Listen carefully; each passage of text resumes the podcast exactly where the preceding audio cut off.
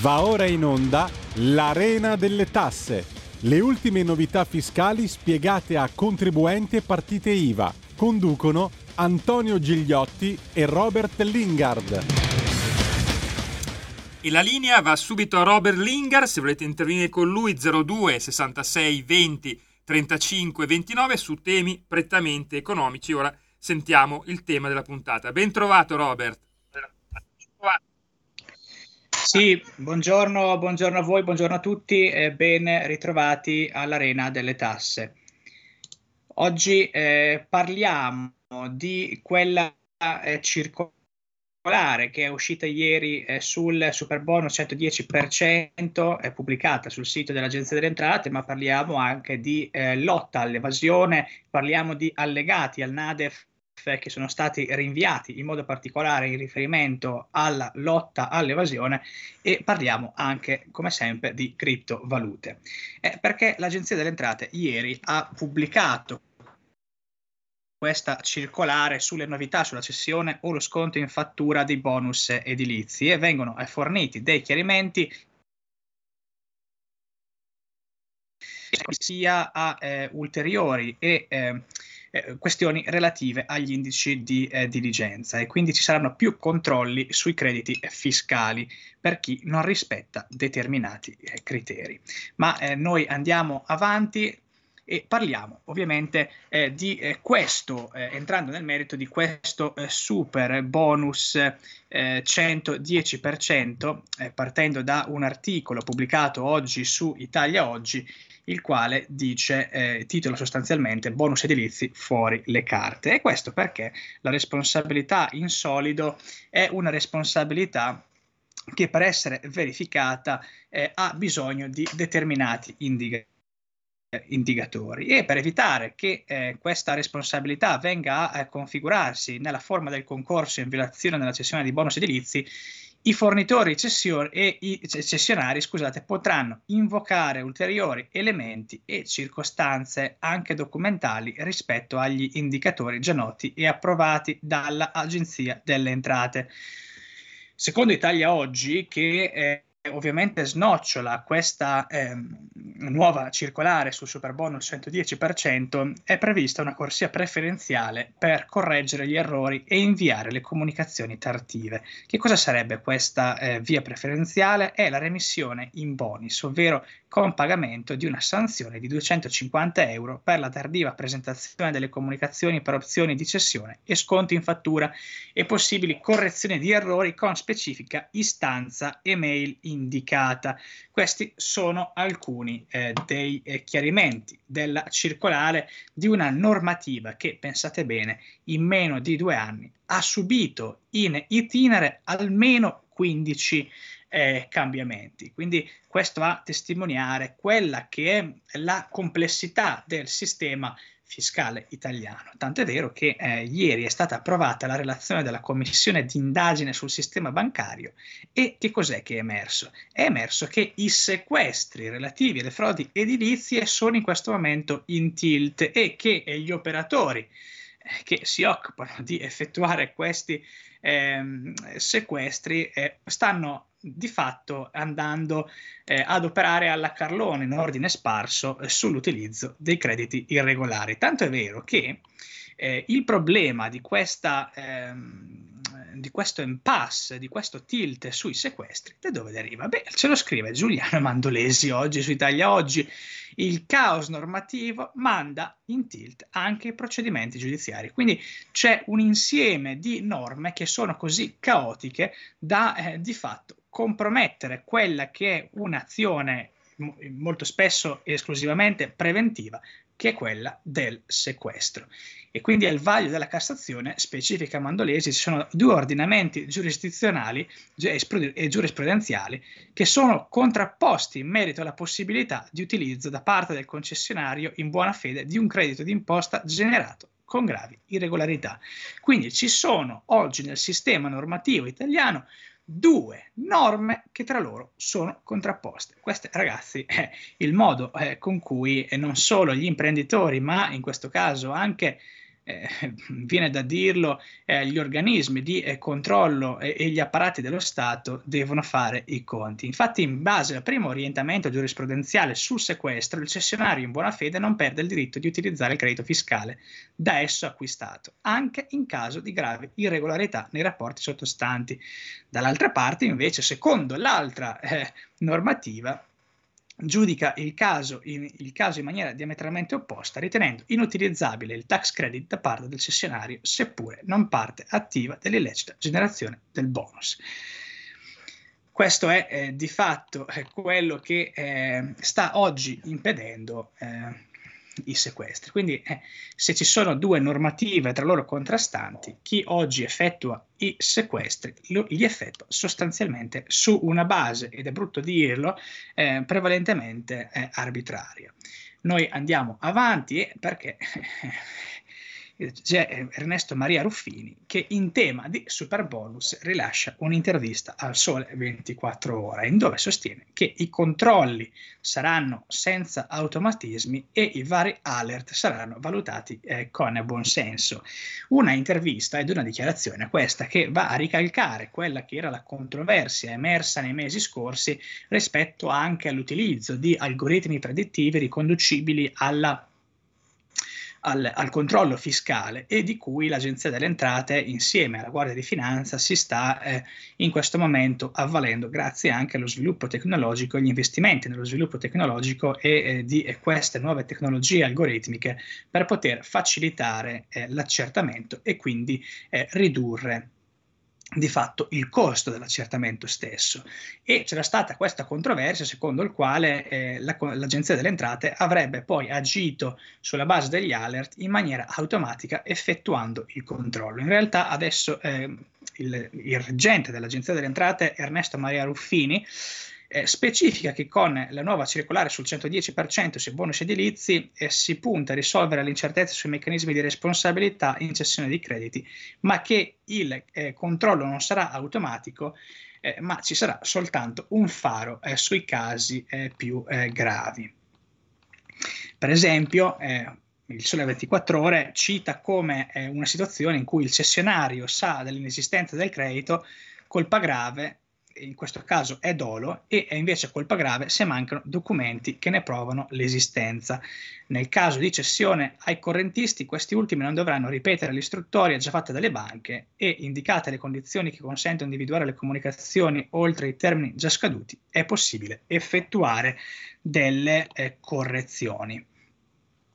Ma guardate che eh, su eh, questi eh, controlli eh, c'è un tema che eh, oggi sta andando sotto traccia, perché eh, il mainstream oggi eh, ci rappresenta nella sua narrazione la grave criticità che la crisi energetica sta eh, comportando alle famiglie e alle imprese italiane, ma ci dimentichiamo che da due settimane a questa parte i contribuenti italiani, in modo particolare le imprese italiane, sono stati fatti oggetto di centinaia di migliaia di avvisi eh, bonari eh, e l'indice che era stato offerto di, eh, come si dice, eh, non giustificabilità di questo avviso bonario, perché la cartella era già stata estinta o quantomeno era già stata prescritta, eh, è uguale a uno su due. Quindi sostanzialmente un imprenditore su due ha ricevuto delle cartelle esattoriali che di fatto non avrebbe dovuto ricevere, proprio perché o estinte o incorrette.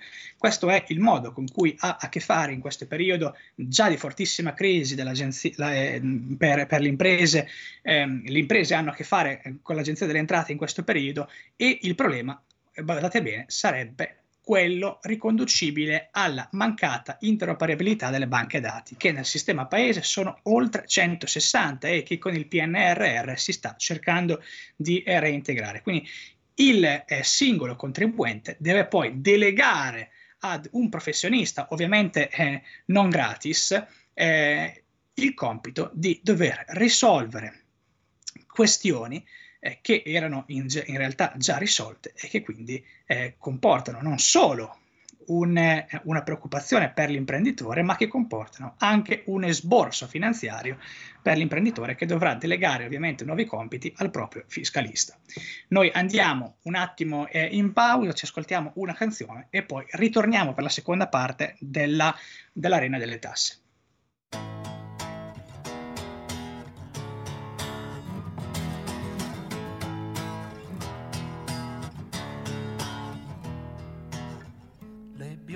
trecce e gli occhi azzurri e poi le tue calzette rosse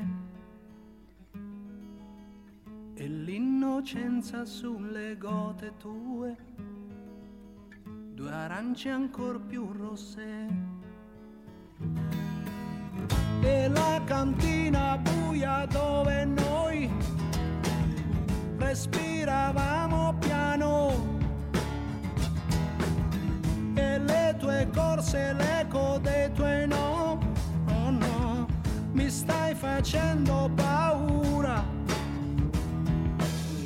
Dove sei stata, cosa hai fatto mai? Una donna, donna, dimmi cosa vuol dir sono una donna ormai? Ma quante braccia ti hanno stretto, tu lo sai, per diventar quel che sei, che importa tanto, tu non me lo dirai purtroppo. Ma ti ricordi l'acqua verde e noi, le rocce e il bianco fondo, di che colore sono gli occhi tuoi? Se me lo chiedi non rispondo. Oh mare nero, mare nero, mare nero, tu eri chiaro e trasparente come me. Oh mare nero, mare nero, mare nero, tu eri chiaro e trasparente come me.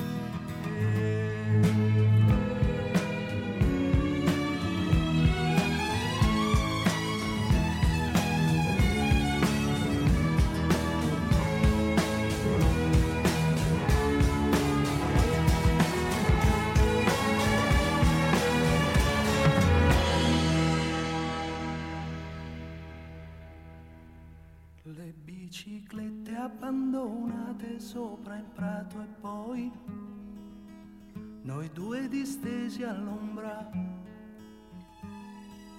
Un fiore in bocca può servire, sai, più allegro tutto sembra. E d'improvviso quel silenzio fra noi e quel tuo sguardo strano, cade il fiore dalla bocca e poi oh no, ferma ti prego la mano. Dove sei stata, cosa hai fatto mai? Una donna, donna, donna, dimmi cosa vuol dir sono una donna ormai. Io non conosco quel sorriso sicuro che hai, non so chi sei, non so più chi sei, mi fai paura oramai purtroppo. Ma ti ricordi le onde grandi e noi, gli spruzzi e le tue risa, cos'è rimasto in fondo agli occhi tuoi? La fiamma è spenta o è accesa?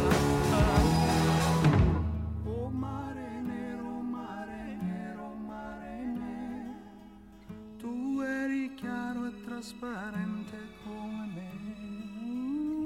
Mare nero, mare nero, mare nero, tu eri chiaro e trasparente come me. No, oh, mare nero, mare nero, no, no, no,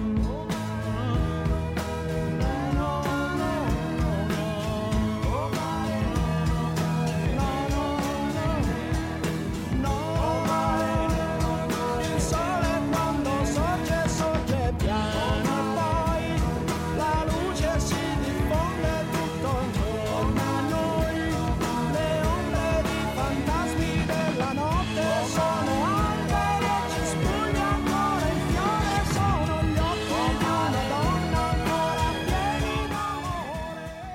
E dopo aver ascoltato Lucio Battisti, ridiamo subito la linea a Robert Lingard, ancora dieci minuti per lui, se volete intervenire zero due sessantasei venti trentacinque ventinove. A te la linea, Robert. Sì, grazie, grazie, bentornati a tutti i nostri radioascoltatori. e telespettatori, perché noi parliamo qui di fisco, che è una materia a dir poco incendiaria per la politica, tanto è vero che eh, proprio in questi giorni è, stata, è stato rinviato l'allegato eh, al NADEF che il Ministero dell'Economia e delle Finanze avrebbe dovuto pubblicare con i dati inerenti la lotta all'evasione, ma anche manca l'allegato sulle tax expenditures. Eh, come eh, sapete, le tax expenditures eh, sono state un tema ehm, molto eh, dibattuto negli ultimi anni e che rientrano anche nella questione riconducibile alla semplificazione fiscale. Eh, Italia dei Valori, il P D e Sinistra Italiana ovviamente sono eh, molto costernate per questo rinvio, ma la pubblicazione viene rinviata al prossimo governo.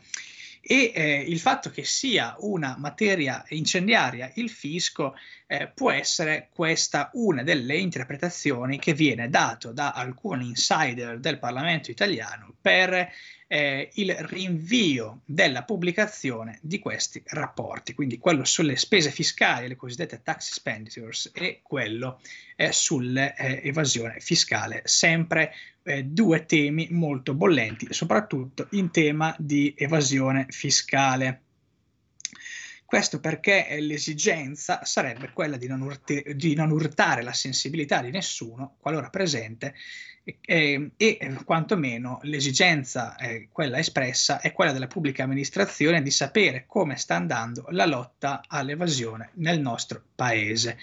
Eh, Marattin, che è stato il presidente della Commissione eh, Finanze, esprime quelle che sono le sue eh, perplessità rispetto al eh, rinvio di eh, questa eh, pubblicazione. Lo stesso Marco Grimaldi di eh, Sinistra Italiana si chiede se all'origine della mancata pubblicazione ci sia una dimenticanza oppure una certa reticenza nei confronti di rilevazioni emerse o misure suggerite che potrebbero non coincidere con gli indirizzi della maggioranza. Quindi eh, secondo questi critici eh, ci sarebbe un favore che il Presidente del Consiglio Mario Draghi e i suoi relativi ministri, in modo particolare il Ministro dell'Economia e delle Finanze, eh, voglia fare a coloro che verranno dopo.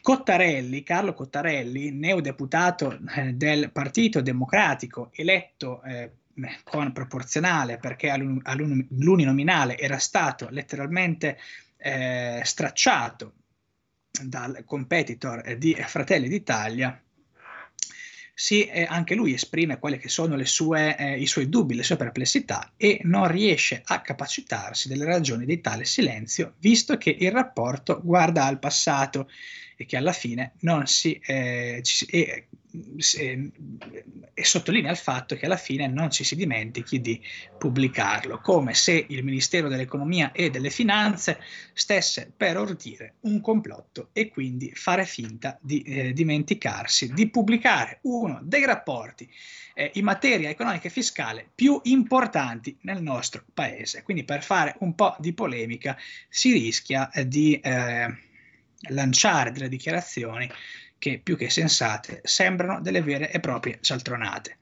A quanto risulta, eh, la al Sole ventiquattro Ore, la scelta compiuta al M E F sarebbe di rinviare l'uscita dei rapporti su evasione e spese fiscali al completamento della NADEF, quando la fotografia tendenziale a legislazione vigente appare elaborata dal governo Draghi. Si affiancherà il quadro programmatico su cui costruire la manovra. A pensarci, in questo caso, dovrebbe essere dunque il caso il prossimo governo. Quindi non c'è nessun complotto eh, in materia di questo eh, ritardo, ma ci sarebbe l'esigenza tecnica di avere la piena contezza di quante risorse lo Stato ha a disposizione e quante risorse lo Stato può mettere a disposizione dei cittadini per l'elaborazione della prossima manovra. Quindi eh, eh, è meglio in questo caso cambiare tema anziché eh, creare polemiche sul nulla. E in tema di evasione, guardate che è eh, stato cruciale nei mesi scorsi. Ovviamente non se n'è troppo parlato perché eh, servono per parlarne delle competenze che noi cerchiamo di portare in questa trasmissione, ma che non sono Eh, estremamente fruibili nella eh, cultura giornalistica eh, di oggi e del mainstream, ad eccezione di grandi eccellenze del giornalismo italiano, è la questione dei crypto assets, perché c'è questo luogo comune secondo il quale un pagamento in criptomonete, come per esempio in Bitcoin, sia un pagamento anonimo, e questo è uno dei presupposti che ha spinto eh, dei criminali comuni, ma anche la più grande criminalità organizzata, a eh, preferire i pagamenti in crypto asset a quelli in contanti, su cui ovviamente c'è stata una grande restrizione nel corso degli anni. Ma i crypto asset eh, I pagamenti in crypto asset si eh, compiono su sistemi che eh, molto spesso travalicano il classico sistema bancario, il quale deve eh, effettuare delle vere e proprie verifiche eh, sull'entità del pagamento, la provenienza del pagamento, e quindi hanno costituito negli anni una sorta di diversivo rispetto al sistema bancario estremamente regolamentato, in modo particolare per tutti coloro che volevano effettuare delle transazioni alquanto sospette ehm, e senza ovviamente voler, voler farsi scoprire. Tuttavia c'è stato il cinque di agosto, quindi un paio di giorni fa, il cosiddetto salone antiriciclaggio a Milano, dove sono state eh, evidenziate le nuove strategie internazionali per poter identificare anche eh, potenziali ehm, sacche di evasione, e quindi identificare anche delle strategie che possano far favorire l'emersione della cosiddetta evasione fiscale. E questa è la sfida più attuale per l'antiriciclaggio, che oggi non si trova solo ovviamente a fare i conti con il classico contante, ma anche con la decentralizzazione della finanza, i wallet di criptovalute che vengono eh, violati, con truffe eh, milionarie di cui abbiamo assistito anche in Italia, e ben ventiduemila valute digitali in libera circolazione.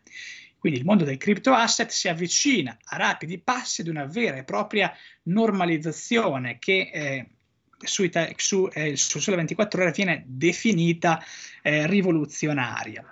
Il riciclaggio resta comunque una minaccia anche per l'economia reale, perché secondo uno studio di Transcrime dell'Università Cattolica di Milano, ben ottomilatrecento imprese nella sola Lombardia sono a grave rischio di infiltrazione malavitosa attraverso reinvestimenti di capitale di origine illecita, e non solo a Milano e soprattutto il suo hinterland, ma anche le insospettabili Mantova e Cremona, dove si allungano in realtà i tentacoli della Camorra, storicamente molto ben radicata in Emilia Romagna. Quali sono i più esposti? Settori più esposti? Beh, ovviamente quelli classici della finanza, del settore immobiliare, dei trasporti, e oggi anche il settore energetico. E noi andiamo in chiusura con un articolo che ben si allaccia a eh, queste eh, dinamiche, perché vedete, oggi sette aziende su dieci si sono rivolte ad un legale. Il settantatré per cento delle imprese ha fatto ricorso almeno una volta ad un legale, e l'ottantotto virgola nove per cento di queste lo ha fatto non per richiedere patro- il patrocinio giudiziale, ma per ottenere prestazioni stragiudiziali. E cosa sono queste prestazioni stragiudiziali, se non ovviamente quelli che sono eh, quelle che concernono l'assistenza in temi come quello relativo alla riscossione dei crediti, perché in Italia uno dei problemi più significativi con cui le imprese devono fare i conti è proprio quello della riscossione dei pagamenti. Chi opera in Italia, chi fa, fa imprese in Italia, non solo deve lottare contro lo Stato, ma anche con chi non rispetta le tempistiche e le somme pattuite per il pagamento di un servizio. Noi ci rivediamo la settimana prossima, eh, classica il mercoledì alle diciassette e trenta, per parlare ancora una volta di fisco e di tasse. Buon fine settimana a tutti e a mercoledì. Avete ascoltato l'Arena delle Tasse.